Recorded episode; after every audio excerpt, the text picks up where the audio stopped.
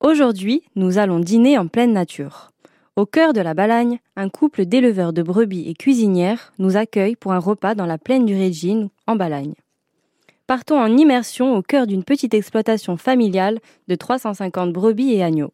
La femme de l'éleveur est chef cuisinière et propose des spécialités, fromages et desserts au lait de brebis de l'exploitation, ainsi que des plats typiques corses à l'agneau.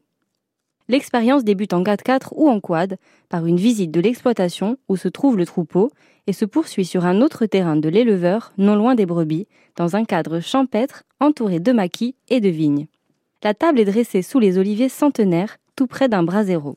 Au menu, quatre entrées, un plat, du fromage et une farandole de dessert uniquement à base des produits de l'exploitation autour de la brebis. En entrée, beignets de courgettes, miacholi cuits sur place au feu de bois, miach et courcogne. Le plat varie mais peut proposer par exemple de l'effiloché d'agneau. Les desserts lactés aussi varient, mais parmi les quelques exemples pour vous faire saliver, on retrouve le flan pâtissier, le flan traditionnel, le pastis ou encore le lait. Quelques dates sont proposées par les hôtes et d'autres peuvent être ajoutées en privatif sur demande. Dans un cadre sauvage, au crépitement du feu, un retour aux choses simples est privilégié, avec au centre de la table uniquement des produits frais, de saison et de l'exploitation.